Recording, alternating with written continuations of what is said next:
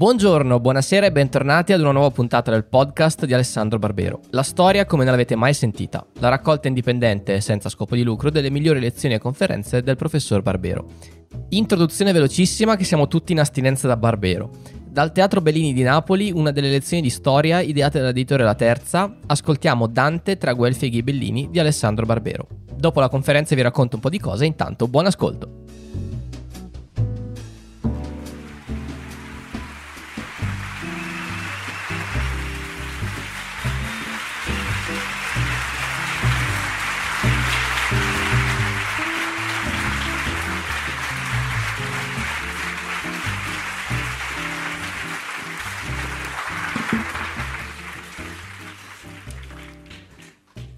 Vabbè, ma così è troppo facile, però.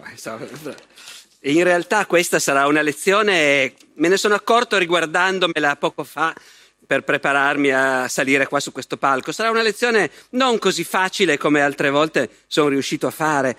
Mi scuso anche con Diego e con Andrea. Spero davvero di riuscire a raccontare le complicazioni dell'Italia dei Guelfi e dei Ghibellini in modo che anche voi ci riusciate a seguirmi. Guelfi Ghibellini naturalmente, perché questo festival ha come tema noi e loro, e credo che non ci sia mai stato in un paese spaccato come il nostro un momento di spaccatura così violenta, così, come dire, senza rimedio e senza margini possibili come è stata la spaccatura fra Guelfi e Ghibellini. Il che non significa naturalmente che fossero due fronti immutabili, ideologici e nettamente separati, perché in politica non succede mai così. Anche fra Guelfi e Ghibellini, benché fosse una spaccatura profondissima, però c'erano continuamente travasi, contatti, cambiamenti di fronte, cambiamenti di idea, tradimenti. E Dante ne è stato protagonista. Dante di cui parliamo stasera non è ovviamente il grande poeta o il grande intellettuale, ma è l'uomo di partito, l'uomo politico di parte, come dicevano loro, ma che vuol dire banalmente di partito e di corrente, immerso fino al collo in una politica profondamente corrotta e profondamente feroce, come era quella della Firenze del suo tempo. Per parlare delle contraddizioni di Dante fra Guelfi e Ghibellini, io partirei dal suo incontro con Farinata degli Uberti. Nel canto decimo dell'Inferno, Dante incontra Farinata, mitico capo dei Ghibellini, morto in esilio tanti anni prima. Mi scuserete se vi leggo qualche terzina, ma partiamo proprio da qui. «O Tosco, che per la città del fuoco vivo ten vai, così parlando onesto, piacciati di restare in questo loco». È Farinata che parla. Ha sentito Dante che passa e che sta discorrendo con Virgilio. Ha accento toscano. E perciò decide di fermare questo passante. Questo passante stranissimo, oltretutto, è vivo. All'inferno nessuno di loro ha mai visto nessuno ancora vivo andarsene a spasso. Quindi Farinata è doppiamente curioso. E gli dice: fermati un momento. La tua loquela ti fa manifesto di quella nobil patria natio alla qual forse fui troppo molesto. Cioè, da come parli si capisce non solo che è toscano, ma che è fiorentino, che sei nato nella stessa città dove sono nato io, la mia stessa patria. Una patria, dice Farinata, a cui forse ho fatto del male. Subitamente questo suono uscio d'una dell'arche. Però m'accostai temendo un poco più al duca mio. Qui è Dante che parla, dice: all'improvviso sento queste cose. Che escono, questa frase che esce, da una delle arche, delle sepolture. Gli eretici sono sepolti, dentro dei sepolcri, da cui però possono tirarsi fuori per guardar fuori e per parlare con quelli che passano. Dante sente all'improvviso queste parole e si spaventa, perciò dice: mi sono accostato un po' di più alla mia guida, il duca mio, Virgilio. Ed él mi disse: volgiti, che fai? Vedi là Farinata che s'è dritto, dalla cintola in su, tutto il vedrai. Appena sente dire che è Farinata, e cioè un politico famosissimo e un nemico temutissimo, che lui non ha fatto in tempo a conoscere di persona, appena sente dire che è Farinata, Dante si volta di colpo. Io avea già il mio viso nel suo fitto, ed el sergea col petto e con la fronte come avesse l'inferno a gran dispitto. Cioè dall'idea che uno, come dire, è sprezzante, si trova qui, gli tocca star qui, ma per questo posto non ha il minimo rispetto. E Virgilio lo spinge, dice vai, vai. E l'animose man del duca e pronte mi pinser tra le sepolture a lui, dicendo le parole tue sien conte, e cioè sta attento a quel che dici. Com'io al piede della sua tomba fui, guardommi un poco, e poi quasi sdegnoso mi dimandò chi fuorli maggior tui, e cioè chi sono i tuoi antenati. Allora capite cosa sta succedendo. Farinata degli Uberti, membro della famiglia che si considerava la più nobile di Firenze, sente dalla sua tomba passare uno che sta parlando fiorentino. La curiosità lo spinge fuori. Poi lo vede, è uno che non conosce. E la prima cosa che viene in mente a Farinata di fronte a questo concittadino che non conosce è di chiedergli chi sei. Ma chi sei dal punto di vista di Farinata si traduce di che famiglia sei, chi sono i tuoi antenati. Ora, non è detto che qualunque fiorentino, incontrando uno sconosciuto, per prima cosa gli chiedesse chi erano i suoi antenati. Ma Farinata sì. I nobili fanno così. I nobili, loro dicono anche molto spesso, i gentili uomini. E capite che gentile è una di quelle parole che nella nostra lingua hanno cambiato completamente significato. Per loro gentile vuol dire uno che ha una gens, uno che ha una famiglia, una stirpe, degli antenati. Dunque i gentili uomini sanno benissimo che la società si divide in due. Ci siamo noi che siamo nobili perché abbiamo degli antenati, e ci sono tutti gli altri che sono teppa, che non valgono niente. Chiariamo una cosa, quando noi pensiamo a una grande famiglia nobile, gli Uberti, ci viene da pensare che dovessero essere famiglie molto antiche, e loro credevano di essere molto antichi.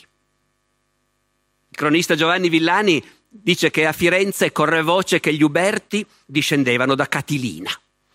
Allora, capite, Roma aveva fondato Firenze tanto tempo, però ecco, noi che ne sappiamo più di loro, perché andiamo a trovare i documenti negli archivi e ricostruiamo le genealogie, sappiamo che gli Uberti non erano poi così antichi. Nessuna famiglia nei comuni italiani del tempo di Dante era davvero molto antica. Era tutta gente i cui bisnonni avevano fatto i soldi, i trisnonni se va bene. Gli Uberti discendevano, ed erano davvero gli Uberti una delle famiglie più antiche di Firenze, eh? L'antenato che gli ha dato il nome era un certo Uberto, figlio di Benzone, era un avvocato, un esperto di diritto, è documentato fra il 1085 e il 1098. Vuol dire che gli Uberti al tempo di Dante sono antichi di 200 anni, non di più, che non è molto quando ci si vanta in realtà di discendere da Catilina, capite che c'è una differenza.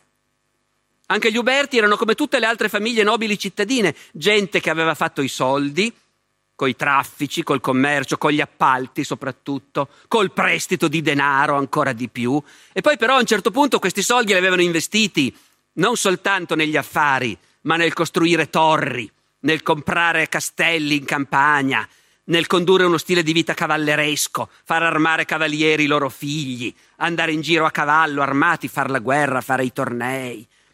Questo faceva una famiglia nobile. E una famiglia di quel tipo, quando incontrava un concittadino mai visto né conosciuto, la prima cosa che veniva in mente era dire: ma tu hai degli antenati? Sei uno con cui vale la pena di parlare o non sei nessuno? E Dante li condivideva, questi pregiudizi. Facciamo una piccola divagazione. Ci allontana in parte dal tema dei Guelfi e Ghibellini, ma non del tutto. Che cosa pensa Dante della nobiltà? Dante che qui decide di mettere in scena un grandissimo nobile che si rivolge a lui chiedendogli: sei nobile anche tu? Perché questo è in pratica il discorso. Cosa pensava Dante? Qualcuno di voi verrà in mente che sì, Dante certamente aveva anche lui i suoi pregiudizi, vista l'arroganza con cui condanna, ricordate, la gente nuova e i subiti guadagni. Firenze, dice Dante, è in declino, in decadenza, perché è piena di gente mai vista, appunto, che non si sa chi sono, immigrati dal contado, extracomunitari di Peretola, di Campi Bisenzio, gente appunto che a Firenze è guardata con estrema diffidenza e disprezzo e che però si è arricchita, perché l'altra tragedia dei nostri tempi è che tutti fanno i soldi, girano un sacco di soldi e il primo venuto si arricchisce. E questa gente nuova e questi subiti guadagni, dice Dante, sono la causa del declino di Firenze. Però Dante, in realtà, se noi andiamo a vedere le sue opinioni sulla nobiltà, come le ha espresse in varie opere, non ha sempre avuto la stessa opinione, non ha sempre detto la stessa cosa. Ha cambiato idea a un certo punto. E ha cambiato idea anche a seconda del fatto che stesse parlando della nobiltà in generale, o che si trattasse di parlare della sua famiglia. Qualche anno prima di scrivere il Canto di Farinata, Dante era ancora a Firenze, quando scrive la Divina Commedia è già in esilio, sapete, nei primissimi anni del 300 lo cacciano via. Ma negli anni 90 del 200 Dante ha fatto politica a Firenze. Ha fatto politica per 5-6 anni ad altissimo livello, ha partecipato ai consigli cittadini, è stato membro delle magistrature più importanti, è stato uno dei tanti politici, è una città di 100.000 abitanti, dove migliaia di cittadini a turno partecipano all'attività politica, ma lui è stato uno abbastanza di spicco. Un comune guelfo, naturalmente. I tempi di Farinata sono lontani, Firenze è guelfa da un sacco di tempo. Ebbene, negli anni in cui faceva politica a Firenze, Dante scrive una canzone, Le dolci rime, che poi qualche anno dopo, già in esilio, ha commentato nel Convivio, 1304-1305. Nel Convivio, commentando questa sua vecchia canzone, Dante conferma quello che aveva scritto nella canzone, e cioè, ma la nobiltà di sangue non esiste. È ridicolo vantarsi della propria nobile famiglia, dei propri nobili antenati. La nobiltà, essere nobili, vuol dire avere la predisposizione alla virtù, alla pietà, alla misericordia, al valore. È un dono di Dio. Ma è un dono di Dio che viene dato agli individui, mica alle famiglie. Ora notate questa cosa che Dante dice nella sua vecchia canzone e poi riprende nel Convivio quando è già in esilio, ma non sta ancora scrivendo la commedia. Questa cosa è una banalità assoluta, è un luogo comune, stravecchio. Dante introduce qualche piccola novità, è molto elegante il modo in cui lui espone il tema, ma è un tema di scuola. La vera nobiltà è la virtù, l'aveva detto Aristotele. L'aveva detto Seneca, Giovenale, Boezio, lo dicono i trovatori provenzali, i moralisti cristiani, lo discutono nelle scuole, ne parla il maestro di Dante, Brunetto Latini, ne parlano i poeti della generazione prima di lui, Guido Guinizelli. E Dante cita proprio una canzone del Guinizelli per dire ha ragione il Guinizelli, la nobiltà delle famiglie è un'assurdità. La nobiltà è una buona disposizione che Dio semina negli individui, non nelle famiglie. E conclude Dante commentando questo concetto. Sì che non dica quelli degli Uberti di Fiorenza, né quelli degli Visconti da Melano, perché io sono di cotale schiatta, io sono nobile. Che il divino seme non cade in ischiatta, cioè in istirpe, ma cade nelle singolari persone. In altre parole, quando Dante deve dare un esempio di questi nobili che scioccamente si vantano della propria nobiltà, dei propri antenati, il primo esempio che gli viene in mente sono gli Uberti. Il secondo sono i Visconti di Milano. Il livello è quello, gli Uberti sono una famiglia di quel livello. E dunque Dante, ancora nei primi anni del suo esilio, andava dicendo queste cose. Però poi comincia a scrivere l'Inferno e all'Inferno incontra Farinata. Non voglio farvi credere che noi sappiamo esattamente quando Dante ha scritto il Convivio, io vi ho detto 1304-5, e non voglio farvi credere che noi sappiamo esattamente quando Dante ha cominciato a scrivere l'Inferno, non lo sappiamo con certezza. Ci sono però una serie di riscontri interni, elementi, personaggi ancora vivi, personaggi già morti, insomma a occhio e croce probabilmente Dante che è stato cacciato in esilio all'inizio del 1302, comincia a scrivere la commedia verso il 1306-7. Il canto di Farinata è il decimo, abbastanza presto. Quindi siamo grossomodo in quegli anni. Ora, l'avete visto anche voi? No, non l'avete ancora visto, scusate, non vi ho ancora letto questo pezzo. Ma quando Dante si sente chiedere da Farinata chi sono i suoi antenati, Dante si guarda bene dal rispondere a Farinata ma la nobiltà non esiste. Invece gli racconta chi sono i suoi antenati. E glielo racconta così, dice a noi. Io, che era d'ubbidir desideroso, non gliel celai, ma tutto gliela persi. Cioè io che avevo una gran voglia di obbedire, non gliel'ho nascosto chi erano i maggiori miei. Gliel'ho detto chiaramente. Ondei levò le ciglia un poco in suso, aggrotta un po' la fronte Farinata. Poi disse, fieramente furo avversi a me e a miei primi e a mia parte, sì che per due fiate li dispersi. Quindi Dante ci dice, io gliel'ho detto a Farinata chi erano i miei antenati, e lui ci è rimasto un po' così, ha aggrottato la fronte e poi ha detto, li conosco, e erano dei nemici, fieramente furo nemici miei, nemici dei miei antenati, nemici del partito, a mia parte. E questi nemici, dice Farinata, io li ho sconfitti 2 volte, li ho cacciati in esilio da Firenze 2 volte. Ora, non so se anche voi avete notato questa cosa. Dante, nella commedia, è di solito prontissimo a citare il proprio discorso diretto, virgolettato. Qui niente. Ha raccontato a Farinata chi sono i suoi antenati, e cioè cosa gli ha detto. Sarebbe bellissimo saperlo. Noi non lo sappiamo. Dante ci garantisce che Farinata li conosceva. Io su questo ho i miei dubbi, perché io li conosco gli antenati di Dante, noi li conosciamo, sono ben documentati, è brava gente che ha fatto dei soldi, non tantissimi, però un po' li hanno fatti, prestando a usura, trafficando, avevano una bella casa in centro a Firenze, ma insomma, ecco. L'idea che Farinata li conoscesse bene e si ricordasse di loro, onestamente. Ma vediamo di cosa sta parlando esattamente Farinata. Per 2 fiate li dispersi, 2 volte li ho scacciati, i tuoi antenati. Il sottinteso è, per 2 volte noi Ghibellini abbiamo cacciato i Guelfi da Firenze. E entrambe le volte, quindi, i tuoi antenati sono stati fra i perdenti.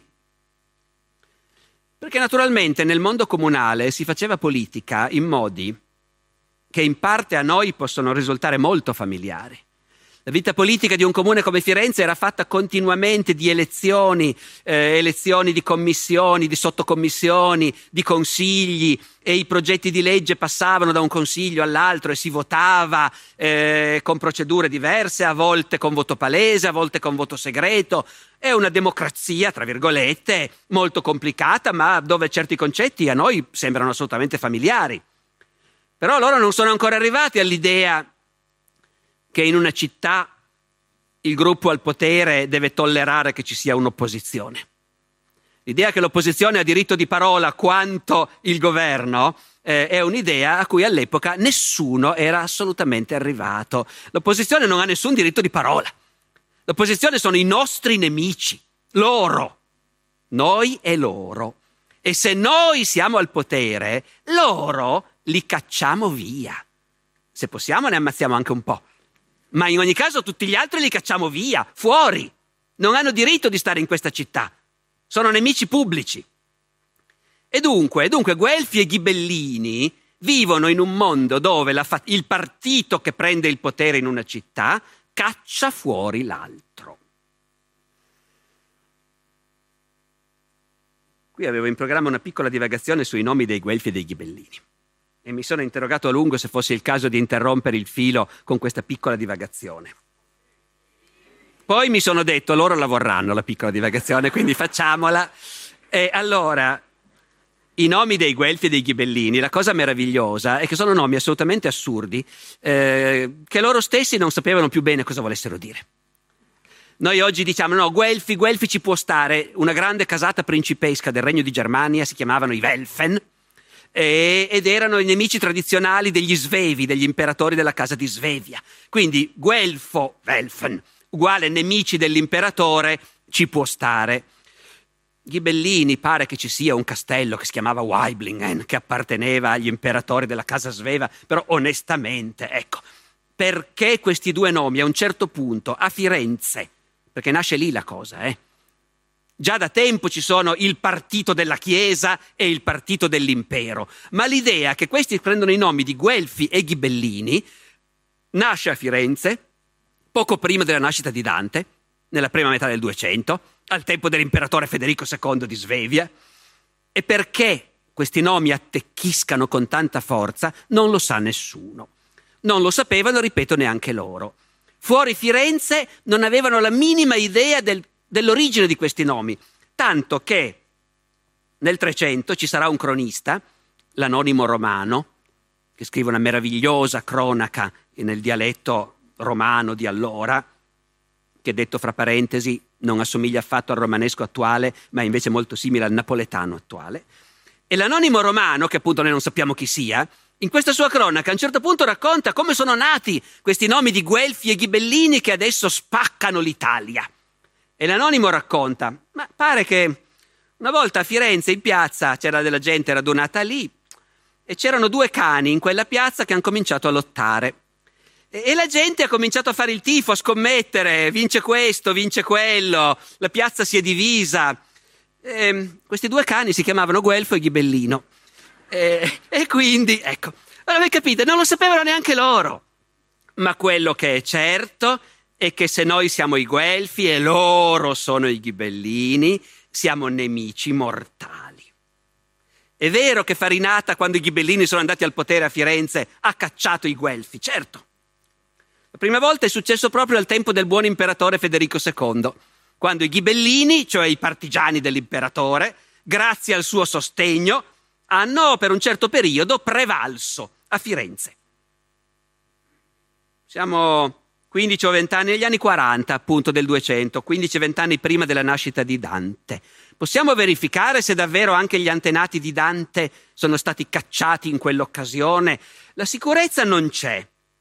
Però effettivamente in quegli anni il nonno di Dante, Bellincione, con i suoi 6 figli, fra i quali Alighiero, che sarà poi il padre di Dante, il nonno Bellincione e i suoi 6 figli in quegli anni sono documentati da molte carte, molte scartoffie d'affari, di prestiti, e stanno a Prato, non stanno in Firenze. Potrebbe darsi quindi che effettivamente, quando la prima volta, negli anni 40 del 200, 20 anni prima della nascita di Dante, Farinata degli Uberti e i Ghibellini hanno cacciato i Guelfi da Firenze, anche il nonno e il papà e gli zii di Dante abbiano dovuto andarsene. Poi nel 1250 è morto l'imperatore Federico e in tutta Italia il partito della Chiesa ha rialzato la testa e anche a Firenze i Ghibellini hanno dovuto cedere il potere. Hanno ripreso il potere i Guelfi, ma non da soli. A Firenze nel 1250 si è affermata un'altra cosa nuova, che non si era mai vista, il governo di popolo. Guelfi e Ghibellini, io cercherò di non entrare troppo nel dettaglio, di dare soltanto le coordinate essenziali. Guelfi e Ghibellini sono due partiti dei nobili, delle grandi famiglie di cavalieri, che hanno sempre comandato a Firenze fino a quel momento. A metà 200, per la prima volta, a Firenze prendono il potere gli imprenditori, i mercanti, gli artigiani, i banchieri, i cambiavalute. Tanti, non solo i più ricchi, tutti quelli che hanno le mani in pasta fanno degli affari, fino al calzolaio all'angolo. Tutti insieme prendono il potere dichiarando che loro, e non i nobili cavalieri, vogliono governare Firenze. Si chiama il primo popolo. Ma questo primo popolo è comunque di simpatie guelfe. E quindi il nonno e gli zii e il papà di Dante, se davvero erano a Prato per motivi politici, dopo il 1250 possono rientrare in città. Rientrano a Firenze, nella loro casa, nella parrocchia di San Martino del Vescovo, davanti alla Torre della Castagna. quella che oggi naturalmente è via Dante Alighieri. E questo governo di popolo dura 10 anni, fino al 1260. Chi di voi si ricorda un po' di storia della Toscana medievale, dei Guelfi e dei Ghibellini? 1260, battaglia di Montaperti. I Guelfi fiorentini schiacciati dai senesi ghibellini. Il regime di popolo cade. Tornano i ghibellini a Firenze, torna Farinata degli Uberti. Farinata, lo ricordate, a Dante più tardi dirà: volevano distruggerla Firenze, miei amici, a quel punto. Ma io sono l'unico che la difesi a viso aperto, che ho detto che non era il caso di distruggerla, adesso che l'avevamo riconquistata. Sono tornati nel 60 i ghibellini con Farinata e stanno a Firenze, attenzione perché qui le date diventano importanti, fino al 1266, quando un'altra battaglia cambia di nuovo tutto. È venuto Carlo d'Angiò in Italia a conquistare il regno di Napoli e alla battaglia di Benevento ha sconfitto e ucciso il re Manfredi. E a questo punto i Guelfi trionfano di nuovo. Entro pochi mesi i ghibellini devono sgombrare Firenze e tornano i Guelfi per sempre. Dunque questo secondo governo ghibellino è durato dal 60 al 66, ripeto, attenzione alle date, e sarebbe la seconda volta che gli antenati di Dante sono stati cacciati. Dante, quando si sente dire questa cosa delle 2 volte da Farinata, è un po' piccato e risponde da Guelfo che sì, ha un grande rispetto per questo grande personaggio del passato, ma però questo è un ghibellino e mi sta dicendo che lui ha sconfitto i miei, li ha scacciati 2 volte. Dante, Guelfo, esponente di un regime Guelfo, è decisamente piccato e risponde per le rime. Sei fur cacciati... E i tornar d'ogni parte, rispose io lui, l'una e l'altra fiata, ma i vostri non appreser ben quell'arte. Se sono stati cacciati, sono tornati, sia una volta sia l'altra, i vostri no. Dopo il 66, gli Uberti e i Ghibellini non sono più tornati. Allora, come vedete, è una dichiarazione di guelfismo. Io ho degli antenati guelfi che Farinata conosce bene, tanto che li ha cacciati da Firenze 2 volte, e io, guelfo come i miei antenati, rispondo per le rime a questo arrogante, anche se affascinante, capo nemico. Una patente di guelfismo che Dante si sta assegnando. Eravamo rimasti fermi alla cacciata dei parenti, la prima volta ci può stare, anni 40, ma la seconda volta, fra il 60 e il 66, anche lì davvero ha ragione Farinata, o meglio ha ragione Dante a mettere in bocca a Farinata questa vanteria. Anche la seconda volta li ho cacciati i tuoi antenati, è vero? Noi abbiamo dei documenti che riguardano un cugino. Questo cugino si chiamava Geri del Bello ed effettivamente Geri del Bello risulta che deve essere stato cacciato, in quanto guelfo, durante quegli ultimi 6 anni di predominio ghibellino.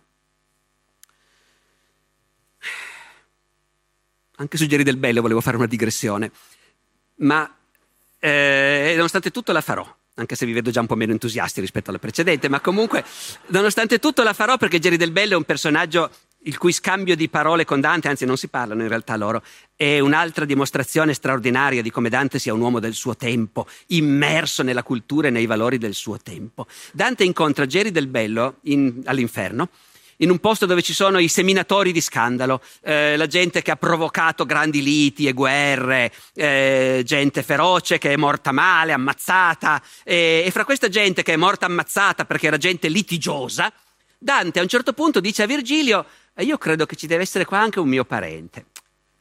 E Virgilio gli dice: c'è, non l'hai visto, è passato prima e ti ha guardato e ha fatto un gestaccio e se n'è andato. E a questo punto, e ha detto Virgilio, gli altri intorno hanno detto: ah, è Geri del Bello, ecco. Geri del Bello era stato ucciso appunto da dei nemici della loro famiglia, i Sacchetti, parecchi anni prima. E Dante a questo punto si mette a spiegare a Virgilio che Geri del Bello è stato assassinato dai loro nemici, dai nemici della loro famiglia, e che se è così arrabbiato E perché noi, dice Dante, non l'abbiamo ancora vendicato. Nessuno di noi consorti, nessuno di noi che condividiamo la vergogna, l'onta, dice Dante. Qual è l'onta? Hanno ammazzato uno dei nostri e noi non ci siamo ancora vendicati. Perciò, dice Dante, è chiaro che è arrabbiato. Ha ragione. I commentatori di solito rimangono un po' sconcertati perché fanno un po' fatica a pensare che Dante stia dicendo «Eh sì, accidenti, non abbiamo ancora ammazzato uno dei Sacchetti» e quindi i commentatori di solito dicono «Ma è strano, sembra quasi che Dante voglia dar ragione a Geri del Bello». La realtà è che Dante gli sta dando ragione in pieno. Geri del Bello ha perfettamente ragione. È una vergogna che i parenti, gli zii, i cugini, i fratelli, i nipoti non l'hanno ancora vendicato e Dante si vergogna profondamente perché non l'hanno ancora vendicato.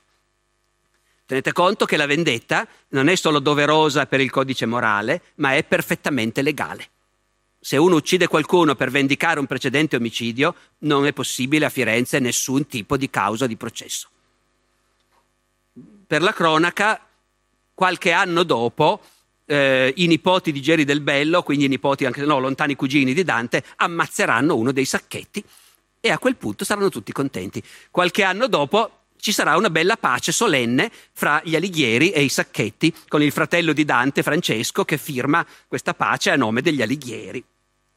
Perché parliamo di Geri del Bello? Perché Geri del Bello, durante l'ultimo predominio ghibellino a Firenze, nel 66, era a Bologna. C'è veramente motivo di pensare che avesse dovuto scappare. Ha ragione Farinata. Per due fiate li ho dispersi, i tuoi parenti. Abbiamo anche un'altra conferma. Questo ve lo dico per darvi un'idea di come sono straordinarie le fonti fiorentine, che sono piene di buchi naturalmente. Noi che ci lavoriamo abbiamo la sensazione forte che manca tutto, che vorremmo avere mille cose che invece si sono mangiate i topi nel corso dei secoli. Ma già quello che è rimasto è sbalorditivo.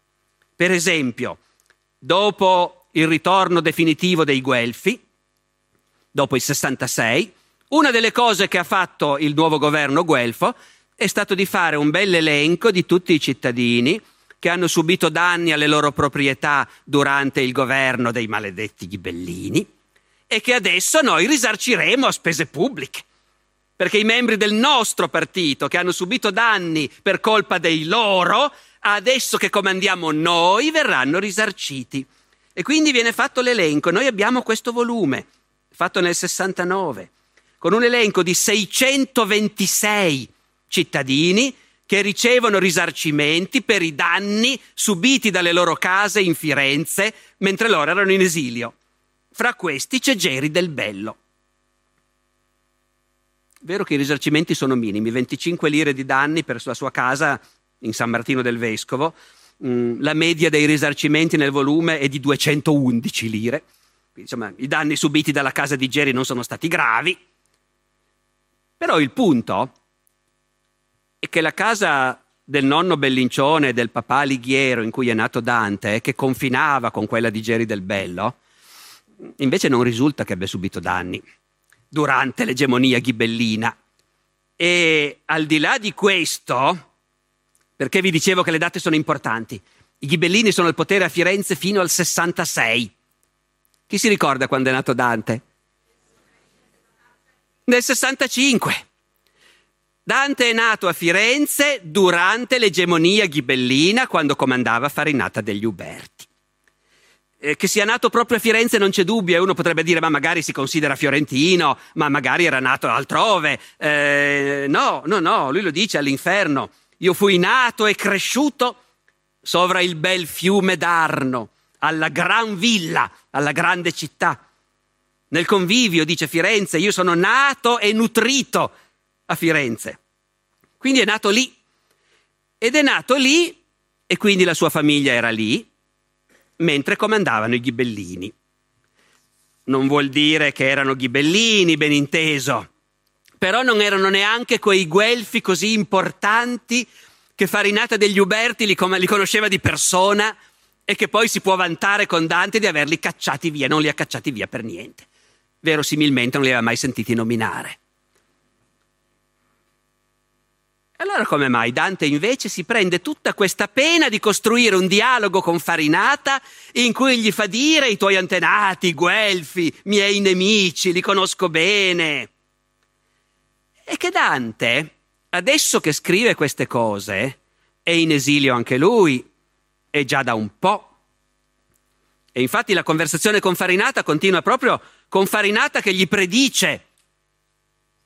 È molto abile Dante in questo, sembra che gli abbia dato una bella risposta, l'ha rimbeccato bene Farinata dicendo i miei sono tornati e i vostri non appreser ben quell'arte, ma Farinata non è nato ieri, sa ribattere anche lui. Se li han quell'arte, disse, male appresa, ciò mi tormenta più che questo letto, cioè il fatto che i miei non sono più tornati a Firenze è peggio che non essere qui all'inferno nel fuoco, ma toccherà anche a te. Ma non 50 volte fia raccesa la faccia della donna che qui regge, e cioè la luna che comanda all'inferno, la dea Diana. Non si riaccenderà 50 volte, non passeranno 50 lune, che tu saprai quanto quell'arte pesa, che lo saprai anche tu quanto è difficile imparare l'arte di ritornare dall'esilio. Dunque Dante si fa predire da Farinata che anche lui andrà in esilio ben presto. E infatti mentre sta scrivendo c'è, è in esilio. Perché è in esilio Dante, che è guelfo, in una città dove comandano i Guelfi? Ma perché è un caso veramente da politologia, da manuale. I Guelfi non hanno più nemici. I Ghibellini sono stati cacciati. Ben inteso, in città si mantiene vivo il terrore dei Ghibellini, che ci sono ancora, quelli cacciati vorrebbero tornare, sono pronti a tutto. E anche in città, voi non li vedete, ma ci sono dei ghibellini nascosti.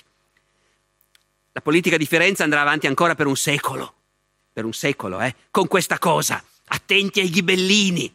E quando uno dice questo, la gente perde la testa. Puoi rovinare chiunque dicendo, quello lì è un ghibellino in realtà. Ma la verità è che i ghibellini non contano più niente, i guelfi sono al potere, si spartiscono il potere, gli incarichi, le poltrone, gli appalti, i lucrosi affari con la sede papale. Perché Firenze è guelfa e i ghibellini hanno perso? Ma perché i banchieri fiorentini finanziano la Chiesa? È l'affare più grande del secolo e dunque non si può rompere con la Chiesa, i ghibellini sono degli illusi. Firenze è guelfa per forza, perché le sue banche sono guelfe.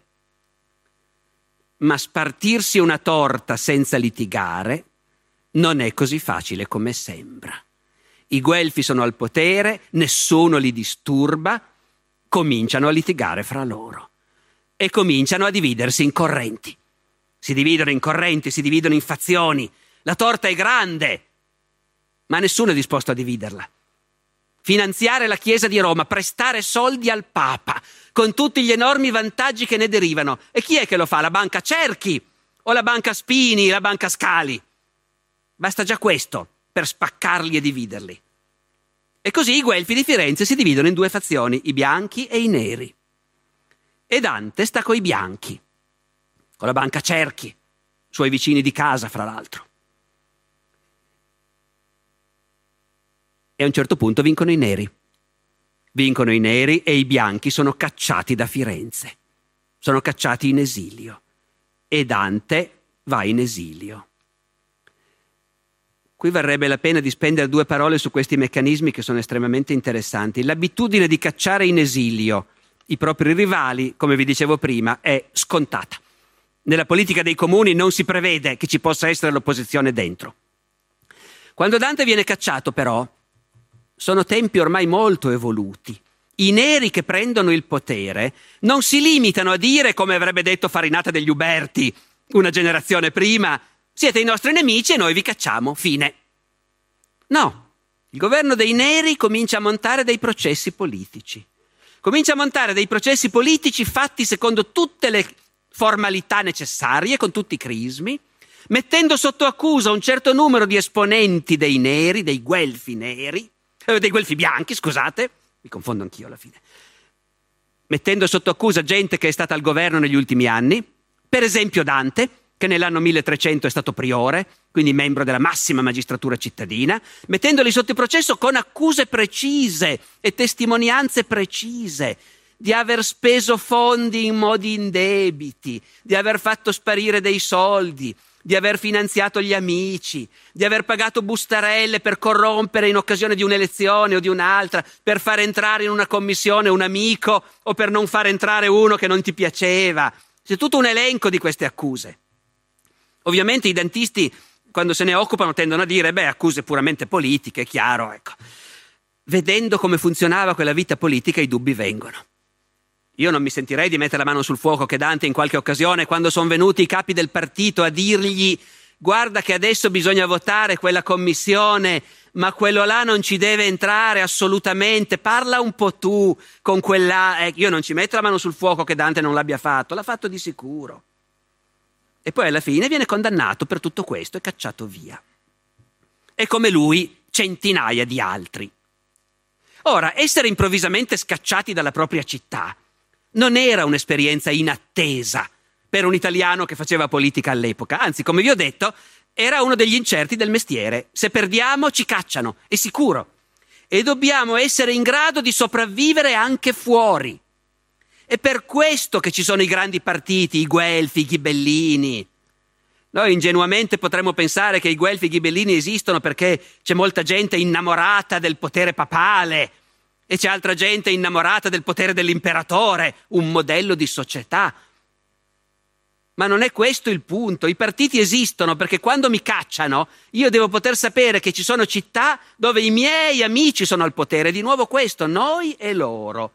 Noi Guelfi attualmente siamo al potere dove? A Firenze, ad Arezzo, a Pistoia, a Bologna. E quindi se qui da Firenze ci cacciano, andiamo a Bologna, andiamo a Pistoia, troveremo i nostri, troveremo amici, appoggi, contatti col Papa naturalmente a livello internazionale. Si va avanti per generazioni a vivere in esilio e a fare politica in esilio, anche perché poi queste famiglie che vengono cacciate, le più grandi, sono famiglie straricche, hanno i fondi all'estero, non hanno nessuna difficoltà a continuare a vivere ad altissimo livello all'estero, come fanno gli Uberti, per esempio. Gli Uberti, dice il cronista contemporaneo di Dante, Dino Compagni, gli Uberti, quando scrive Dino Compagni, sono in esilio da più di 30 anni. E dice il cronista, sono stati fuori più di 30 anni in grande stato e mai non abbassarono il loro onore, però che sempre stettono con re e con signori stettono e a gran cose si dierono. Gli Uberti in esilio continuano a essere una grandissima famiglia, capi di un partito trasversale, internazionale, bene accolti e appoggiati in tutte le città dove i loro sono al potere. Però questi schieramenti che si vantano di un'ideologia precisa, noi stiamo col Papa, San Pietro ci protegge, i Guelfi, e i Ghibellini, noi stiamo con l'imperatore, con la legge. L'unico mondo ordinato può essere solo quello dove è lo Stato che organizza la vita e non la Chiesa.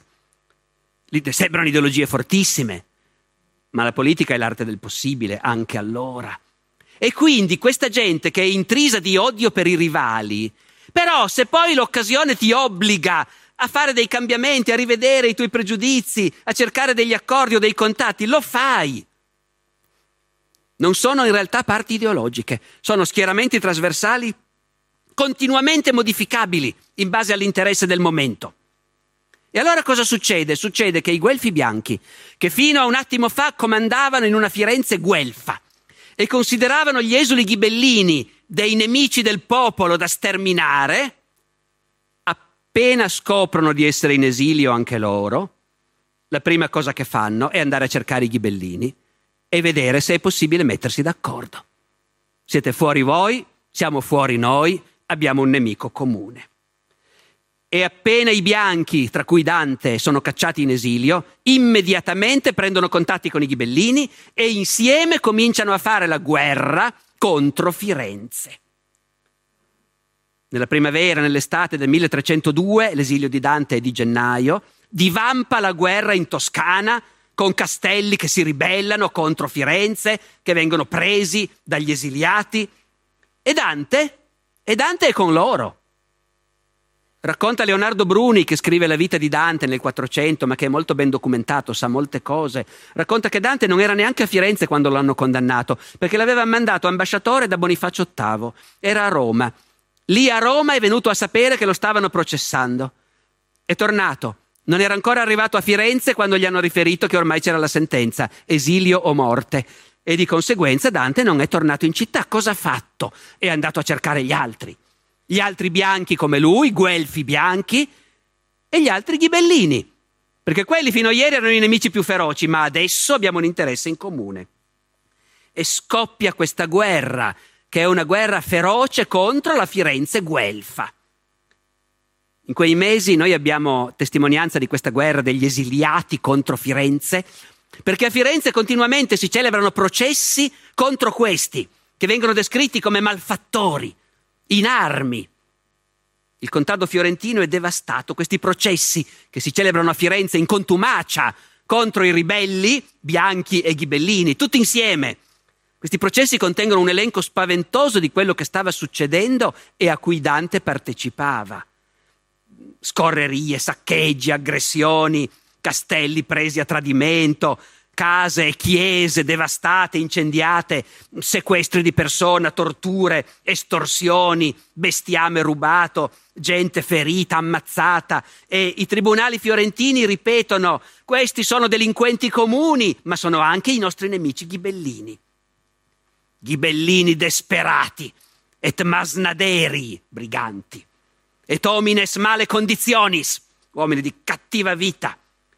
E tutte queste sentenze condannano in contumacia questi ribelli dicendo: questi ghibellini, nemici, che combattono ed incendiano i villaggi, ammazzano la gente, al grido, ve lo dico in latino, semper moriantur, moriantur guelfi, muoiano i guelfi.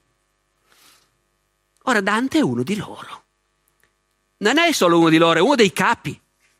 È uno degli esponenti più in vista di questa coalizione in cui all'improvviso si sono messi insieme i guelfi bianchi appena cacciati da Firenze e i ghibellini come gli Uberti, che sono fuori da 30 anni. C'è un documento in cui c'è il nome di Dante. Problemi del mio mestiere. È un bellissimo documento. È un po' ammuffito. C'è un po' di umidità qua e là, non si legge benissimo la data, ma sembra abbastanza sicura. 8 giugno 1302, Dante è in esilio da 5 mesi. Quell'8 giugno 1302 a San Godenzo, che è un castello dei Conti Guidi sulle montagne fra il Mugello e il Casentino, si incontrano 18 capi degli esuli fiorentini. Si incontrano per dare una garanzia a una grande famiglia nobile ghibellina della campagna, gli Ubaldini, potentissimi nell'Appennino. Gli esuli fiorentini garantiscono agli Ubaldini che se subiranno danni nella guerra contro Firenze, gli esuli sono pronti a risarcirli di tasca loro. Questi 18 capi del partito degli esuli comprendono dei magnati ghibellini che sono fuori da decenni, tra cui 4 degli Uberti, e uno di questi 4 degli Uberti è l'apo di Farinata degli Uberti, il figlio di Farinata. E insieme a loro ci sono i capi dei bianchi, che sono fuori da pochi mesi, i cerchi, che sono i veri capi del partito, e poi Dante Alighieri. È il meno nobile, quello di famiglia meno importante fra tutte quelle menzionate. È chiaro che era un politico di una stazza abbastanza grossa da essere stato chiamato in quel momento insieme agli altri capi, anche se lui come background familiare non era alla loro stessa altezza. E dunque quel giorno Dante è lì che firma, insieme al figlio di Farinata degli Uberti e ad altri capi di ghibellini, un documento in cui si parla della guerra che stanno facendo insieme contro la Firenze guelfa. Insomma, aveva ragione quel poeta di quegli anni, un nero, un guelfo nero, Guido Orlandi, che scrive un sonetto contro i bianchi in esilio, accusandoli proprio di essere diventati un'altra cosa. Che furon guelfi ed or son ghibellini, da ora innanti sian detti ribelli, nemici del comun, come gli Uberti. Come vedete tornano sempre fuori gli Uberti, dire Uberti e dire ghibellini è la stessa cosa. E dunque in quegli anni, 1302-3, Dante è fianco a fianco degli Uberti in guerra contro la Firenze guelfa. Poi c'è un colpo di scena. Muore Papa Bonifacio VIII, che ha sostenuto i neri, va al potere un altro Papa, Benedetto XI. A volte succede che quando un Papa subentra a un altro decide di cambiare un po' di cose in curia. Benedetto XI decide che questo appoggio incondizionato ai neri non va bene. Va anche detto che sotto c'è anche una questione, cioè ci appoggiamo alla Banca Scali o ci appoggiamo alla Banca Cerchi? Che condizioni fanno? Bisogna vedere. Quello che è certo è che Papa Benedetto decide che bisogna farla finita con questi neri che hanno cacciato via gli altri da Firenze, bisogna pacificarla Firenze. E Firenze è guelfa e non può non accettare un mandato dal Papa, è il capo lui, è lui il vero capo del partito a livello internazionale, in teoria, sulla carta. E quindi se il Papa comanda bisogna almeno far finta di obbedirgli. E il Papa manda un cardinale a Firenze per imporre la pace. Vi dicevo che questi partiti solo in teoria sono ideologici. I Guelfi, il partito della Chiesa, i Ghibellini, i nemici della Chiesa, figuriamoci. Il cardinale che viene mandato a pacificare Firenze è un domenicano, il cardinale Niccolò da Prato, che tutti conoscono come Ghibellino. Quindi ci sono cardinali ghibellini. E appena il cardinale da Prato arriva a Firenze e scrive agli esuli bianchi e ghibellini dicendo: io vi voglio riportare in città, farvi fare la pace con i vostri nemici. E Dante è incaricato dalla parte bianca, che ormai si è organizzata giuridicamente come un partito. Dante è incaricato di scrivere a nome della parte bianca per rispondere al cardinale. E la prima lettera tra quel corpus che è considerato per convenzione il corpus delle epistole di Dante, questa è la prima, 1304. Dante scrive a nome della Universitas Alborum, la comunità dei bianchi. Ed è una lettera di una violenza ideologica straordinaria, non verso il cardinale è tutto omaggio naturalmente, di una violenza straordinaria nel rivendicare che noi bianchi finora abbiamo fatto la guerra contro Firenze e abbiamo fatto la guerra civile. Dante lo dice espressamente. Noi abbiamo fatto una guerra civile in difesa della libertà contro questi che sono al potere adesso a Firenze e che sono i nemici della libertà. Dante, cos'altro chiedevano le nostre candide insegne? Sono i bianchi, le loro bandiere sono bianche. E per cos'altro erano rosse le nostre spade? Dante aveva ormai 39 anni, non era troppo vecchio per essere anche andato davvero a cavallo in armatura a partecipare a qualcuna di quelle scorrerie. In vita sua aveva combattuto quando era più giovane, lo sappiamo, la battaglia di Campaldino e anche in altre occasioni. Si intendeva di cavalli, si intendeva di armi, si intendeva di guerra, è pieno di esempi nelle sue opere che lo dimostrano.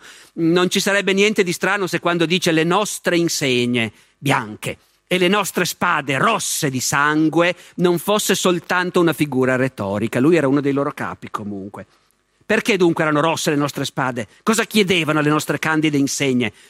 Soltanto che fossero costretti a sottomettersi alla legge e obbligati a dare pace alla patria quelli che si erano permessi di troncare la convivenza civile. Ho tradotto dal latino, il testo latino è un po' meno trasparente, ma il senso è questo. I neri al potere in Firenze hanno rotto le regole e noi stiamo combattendo per ristabilirle, per la pace e per la libertà.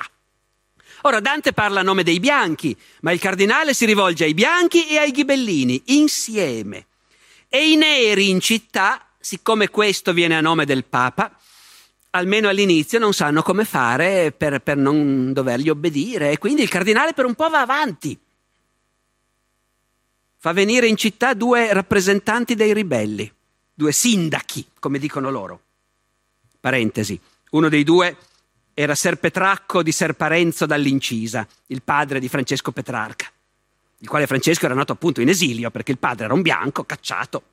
E il 26 aprile 1304, davanti al popolo radunato nella piazza di Santa Maria Novella, questi due inviati degli esuli bianchi e ghibellini, e due rappresentanti dei neri al potere si baciarono in bocca per pace fatta.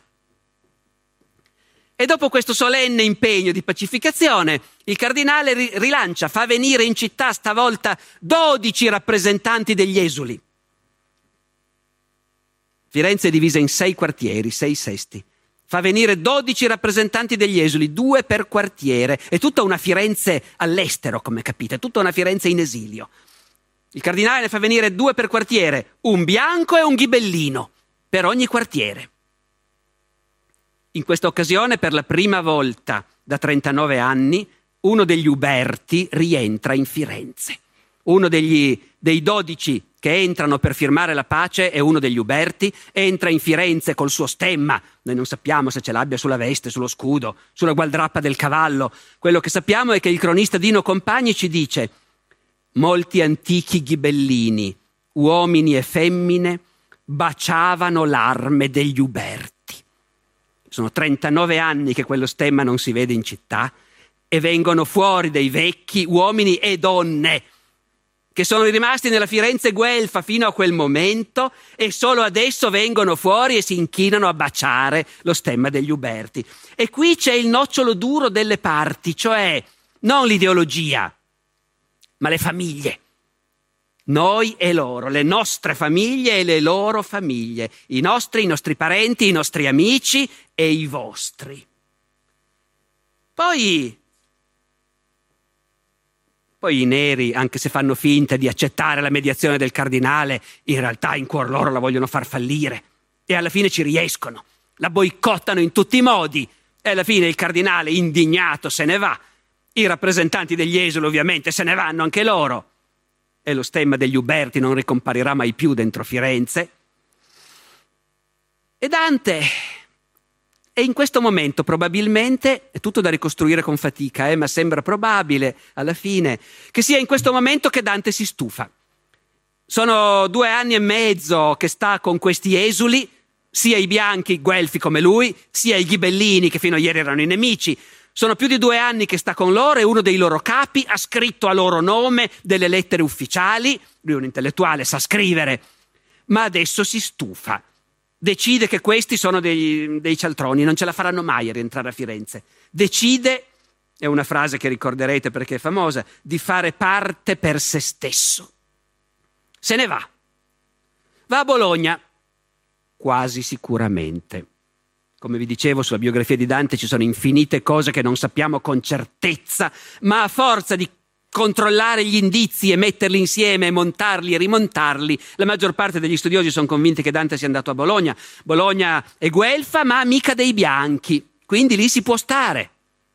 Forse ha pensato anche a una carriera universitaria per un pochino. A Dante c'è a Bologna c'è l'università, naturalmente, lo studio. Ma dura abbastanza poco, poco più di un anno. Nel febbraio del 1306 i guelfi neri prendono il potere anche a Bologna. E la prima cosa che fanno è di cacciare tutti i bianchi e i ghibellini fiorentini che fino a quel momento avevano trovato riparo a Bologna. Anzi, a dire il vero, prima di cacciarli cercano di farne fuori un po'. Racconta il cronista Giovanni Villani che il popolo viene sobillato contro questi esuli fiorentini, nemici di partito, è ora di ripulire la città. Per cui il popolo viene incoraggiato, anzi la polizia accompagna la gente a setacciare la città di Bologna alla caccia dei ghibellini e dei bianchi, ad ammazzarli. Quelli che non vengono ammazzati scappano tutti. Quando sono tutti scappati, il comune di Bologna stringe un accordo col comune nero di Firenze. Un accordo, traduco, per l'abbattimento, lo schiacciamento, lo sterminio e la morte perpetua dei ghibellini e dei bianchi. E a questo punto sicuramente Dante se ne va anche da lì. E a partire da questo momento il suo è davvero esilio, perché fino a quel momento era membro di una coalizione, era membro di un partito, anche se sradicato, partecipava a riunioni, partecipava a decisioni. Adesso basta. Per il resto della sua vita sarà un uomo solo, a cui verrà la grandiosa idea proprio in quel momento di scrivere un poema sull'inferno, sul purgatorio, sul paradiso, naturalmente. Però prima scriveva altre cose, adesso comincia a scrivere la commedia, da solo, ha fatto parte per se stesso. Dopo questi anni in cui gli capitava di partecipare a riunioni a cui partecipava anche il figlio di Farinata degli Uberti, Dante si trova solo e decide che questa esperienza di questi anni è stata disastrosa, fallimentare, da dimenticare. Avrebbe ancora voglia di tornare in città, ma ha capito che non ci tornerà mai vittorioso dietro a un esercito con le insegne bianche o con le insegne imperiali dei Ghibellini. E allora comincia a pensare che forse potrebbe arrivarci da solo se riesce a farsi perdonare. C'è un momento che da un certo punto di vista è il più imbarazzante della vita politica di Dante. In questi anni dell'esilio in cui ha rinunciato a lottare insieme agli altri esuli, Dante, ci dice Leonardo Bruni, che scrive la sua vita nel 400, e che queste cose poteva saperle perché Leonardo Bruni era cancelliere della Repubblica Fiorentina, cioè dirigeva gli uffici, aveva l'archivio a disposizione, sapeva cosa c'era nei cassetti. E Leonardo Bruni ci dice, a questo punto Dante ha cominciato a scrivere al regime fiorentino, alla signoria, e anche a singoli esponenti del partito nero, delle lettere in cui chiedeva scusa e implorava perdono. Una di queste lettere, dice il Bruni, si intitola, cominciava così: Popule me, quid feci tibi? Popolo mio, che cosa ti ho fatto? E dice il Bruni, che ha letto queste lettere, Dante si ridusse tutto a umiltà, cercando con buone opere e con buoni portamenti di riacquistare la grazia di poter tornare in Firenze.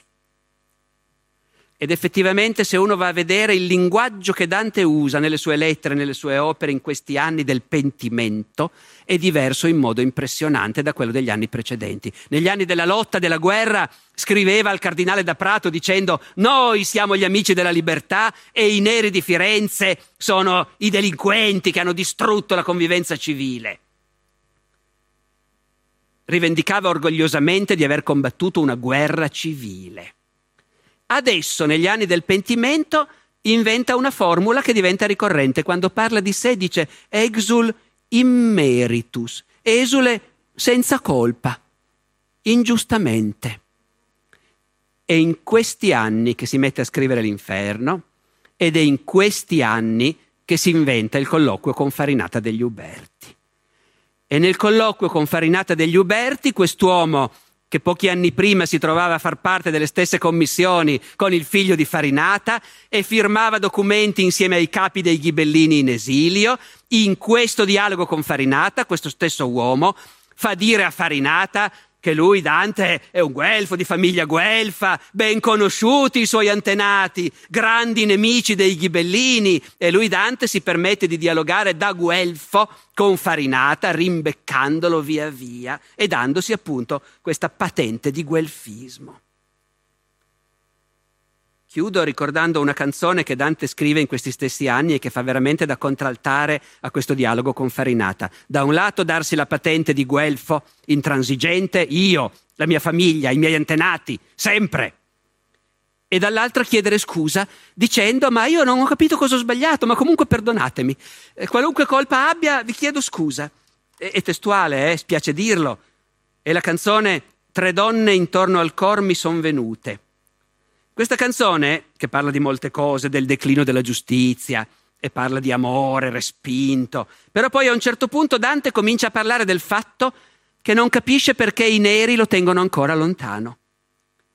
Onde s'io ebbi colpa, più l'une a volte il sol, cioè sono passati già molti mesi, poi che fu spenta, se colpa muore perché l'uom si penta. E cioè, posso aver avuto qualche colpa nei confronti del regime guelfo nero di Firenze, ma sono pentito da un pezzo. E quando uno si pente la colpa va perdonata.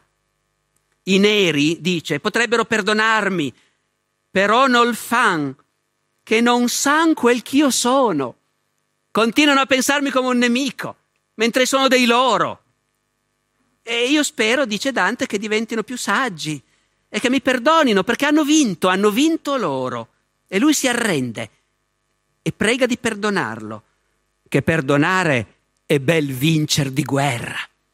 Cosa ci può essere di più glorioso per voi che avete vinto? Di perdonarmi, io chiedo scusa. Noi non sappiamo esattamente in che anno è stata scritta questa canzone, ma certamente in questi anni dell'esilio e del pentimento, entro il 1310, perché nel 1310 un notaio bolognese trascrive questa canzone su uno dei suoi registri. E quindi circolava per l'Italia questa canzone in cui Dante parla dei neri e dei bianchi e dice che lui non vorrebbe essere nemico di nessuno e che se ha delle colpe verso i guelfi neri è pentito e prega di essere perdonato. Circolava. Evidentemente, come le lettere di cui parla Leonardo Bruni, anche questa canzone è stata messa in giro con un messaggio politico preciso, ma non ha mai ricevuto risposta. Grazie.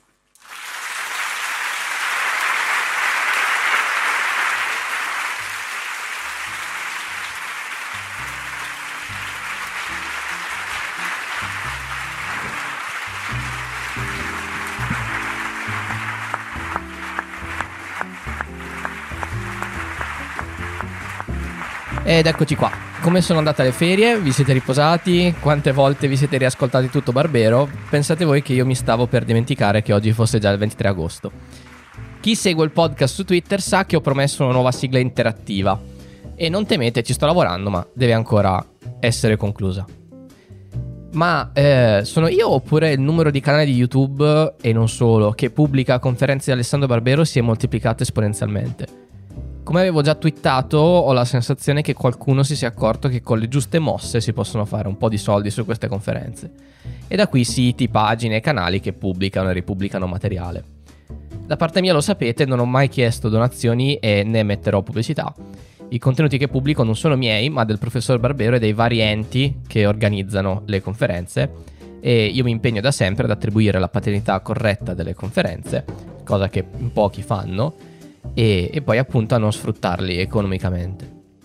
A questo proposito, questa conferenza fa parte del Lezioni di Storia Festival, organizzato dall'editore La Terza e dalla Regione Campania, dall'associazione A Voce Alte e dalla Fondazione Teatro di Napoli Teatro Bellini. Il link al video originale lo trovate nella descrizione, come sempre.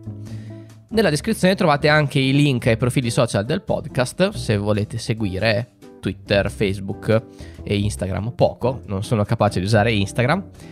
In ogni caso i link sono nella descrizione dell'episodio. La musica che sentite è, anche con questo caldo, la bossa antigua di Kevin MacLeod in Competech.com, pubblicata con licenza Creative Commons CC BY 4.0. Speriamo di cambiarla presto con una nuova sigla. Alla settimana prossima, ciao!